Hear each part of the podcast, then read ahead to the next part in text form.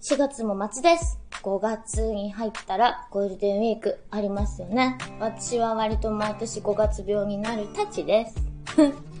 教習所に通う日々です。はい、そうです。もうすぐ卒業が見えてきました。頑張りたいと思います。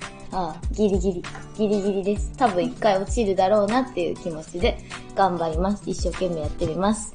はい、あとは最近はサバにハマっています。冷凍のサバを買いました。千葉県銚子市の冷凍サバ骨取りサバ。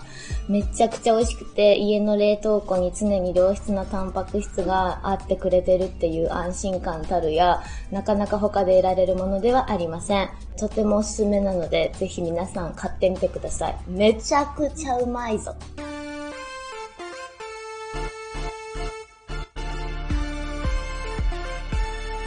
上田まりえの朝まで生返事。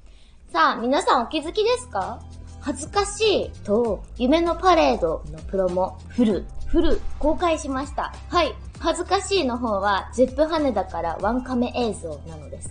ずっと寄りなので、ゼップ感皆無です。てんてんてんと書いてます。はい、これはスタッフの言葉ですけれど、そうなんです。ライブオブラズワルドピアノを一番よく知ってくれているスタッフが、手持ちハンディカメラで2時間半、そしてアンコールを回してくれていた映像から、恥ずかしいを皆さん向けにアップしました。ぜひ見てみてほしいなと思います。この恥ずかしいっていう曲だけ、ピアノに寄り添ってね、近い距離で、なんでかそうしたくなる一曲なんですよね。はい。ぜひ見てみてください。いい感じのホームビデオ感です。はい、次。え、夢のパレードはフルサイズを初アップしました。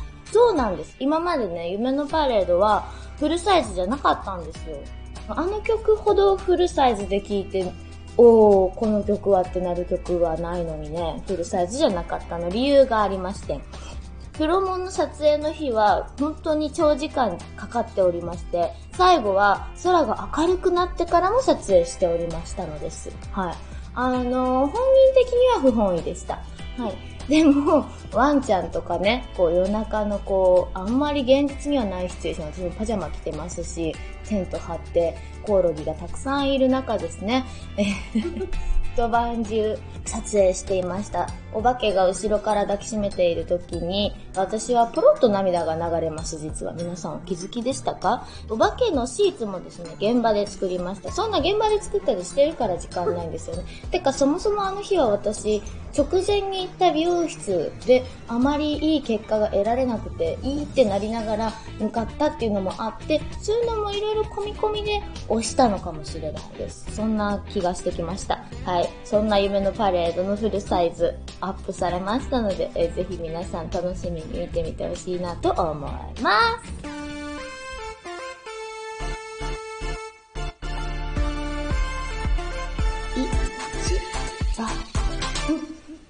何ですかこれ。たくさんの曲を作ってきた上田さんですが、一番に絞って、一番ふんだった曲を、えー脊髄反射で答えてもらおうと思います。いけるかな？頑張りたいと思います。私、自分が作った曲覚えてんのかな？頑張れー。ではやっていきましょう。どだん一番最初に作った曲、えー忘れ物。あ、間違った、よかった。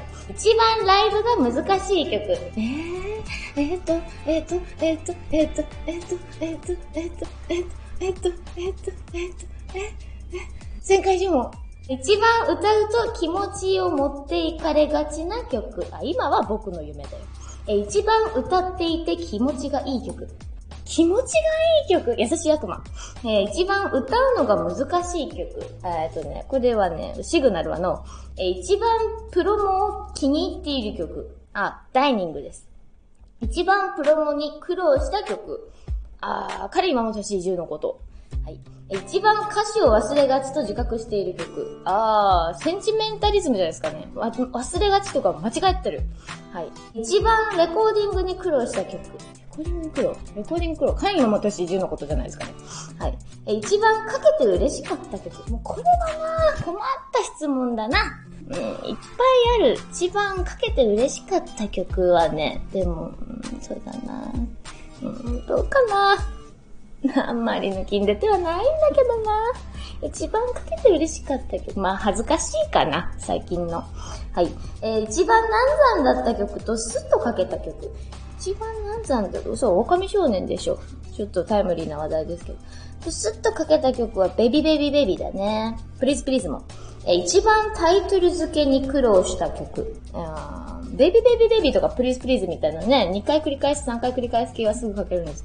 タイトル付けは、うん、そうだなわかんないのは嫌だかな。はい。一番タイトルが気に入っている曲。一番タイトルが気に入っている。変革の木、蜂蜜の夕日かな。はい。一番若いと思う曲。若い。若い。これね、この間プロを見たのもあるんですけど、ミルキーですね。はい。終わりはい。脊髄反射できなかった曲もありましたけれども、どうでしょうか。あー、最初に作った忘れ物かと思いきや、夜風でした。合ってます？合ってる合ってる合ってるそうです。夜風ね、A、E、D ぐらいしかコードが出てきません。逆、忘れ物もそうだな。逆じゃなくて同じく、え D、G、そんなんしか出てこない。いいよね。ナチュラルで。はい。ライブが難しい旋回呪文。いっぱいあるんですよ。ライブが難しい曲は。旋回呪文はでも地味にバンドメンバーが演奏してくれてる時はなんともないですね。あれはもうただ箱から出てくるのが大変だっただけで。で、自分でルーパーをやった時も、まあ、今、もう二度とやりたくないって当時思ったような気もするし、まあ、またできるかもなっても思ったりも最近もする。はい。そういう意味では、カレンダーの12ヶ月たちとかライブが難しい曲ではありますよね。ね。うん。え気持ちを持っていかれる僕のように、はい、そうです。歌ってて気持ち優しい悪魔。優しい悪魔はね、カラオケに入ってほしいよね。カラオケに入ってほしい曲ほどなかなか入らないんですよね。はい。歌うのが難しい。シグナルあの、もうね、これはそう、この間ちょっとツイッターにも書いたけど、キーが C の曲を歌うのが難しいんですよ、私は。実はね、実はですよ、細かくなんかピッチがずれてる感じがする。はい。ビブ気に入っているダイニング。ダイニングはね、そうなんです。みんなは何ですか？私はもうどう考えてもダイニングですね、結構。時点でシグナルはの、そんな感じです。はい。で、PV に逆に苦労したのは10のことで、本当にね、アイディアが浮かばなかったもうツイッターにも正直に書きましたけど、プラス、その、初めて外になんですか、メジャーデビューとして出てくる一曲としての、なんていうんですかね、演出じゃないですけど、当時はまだ自分が何が好きとか、どういうところが人と違うとか、今ほど、今ほどは客観的に分かってなかったんで、どんなものをすればいいのか、とにかく荒削りにしたいなということぐらいしか演出として思い浮かばなかったなっていうのがありました。はい。難産だった狼少年、まあ難産だったっていうか、あの、難産というか、放置してしまった。海かけで放置っていうのが狼少年で、本当に難産だったのはもしかしたら、ブランクが空いた心と体とか、そういう曲だったのかもしれないですね。はい。スッとかけたのはベイビーベイビープレズプレズ。もうこういう曲だったら私はもういくらでもかけます。はい。もう本当にスンスンスンです。タンキャンキャンで、パペペペって書き始めて、スーッとそのまま終わるような感じで書き終わります。2時間ぐらいで書けます。そんな感じですかね。はい。若いと思うミルキーの MV は本当にこれもショートですけれども、よかったらぜひ見てみてください。マジで若ってなるんで、久しぶりに見たら子供やんってなりました。終わり。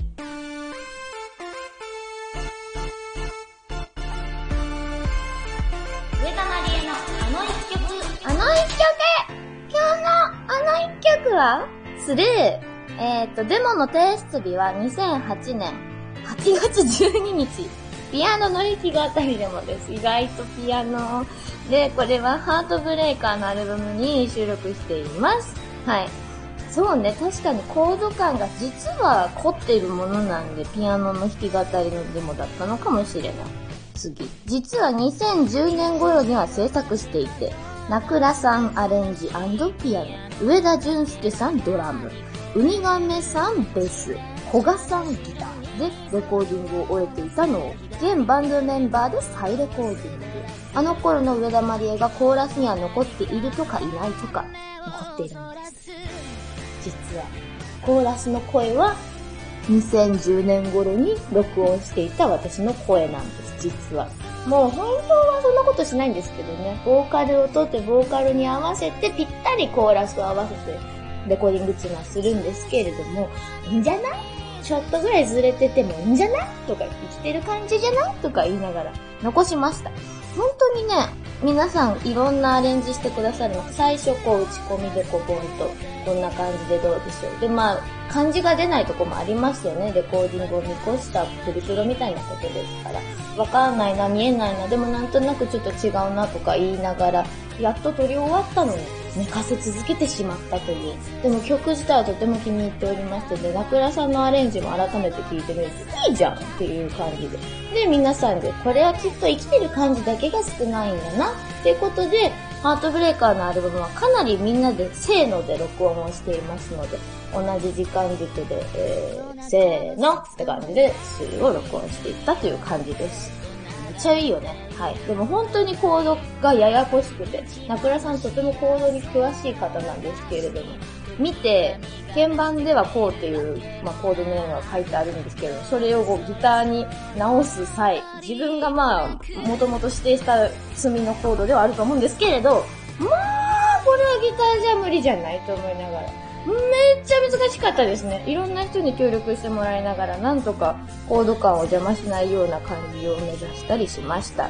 気に入ってるわ、これも。今夜も12分間のお付き合いありがとうございました。29日正午からはオフィシャル通販が再開します。そして、5月2日には、知ってた？平方のクズハモールで3時、15時から歌えます。歌うんです。ぜひ遊びに来てくださいね。そして今日が4月最後の回でしたが、5月からも変わらず生返事お届けしますので、ぜひ聞いてくださいね。メールもたくさん送ってください。人生相談、恋愛相談、その他その何でも、生返事へのメールは info.com まで。それでは皆さんおやすみなさい。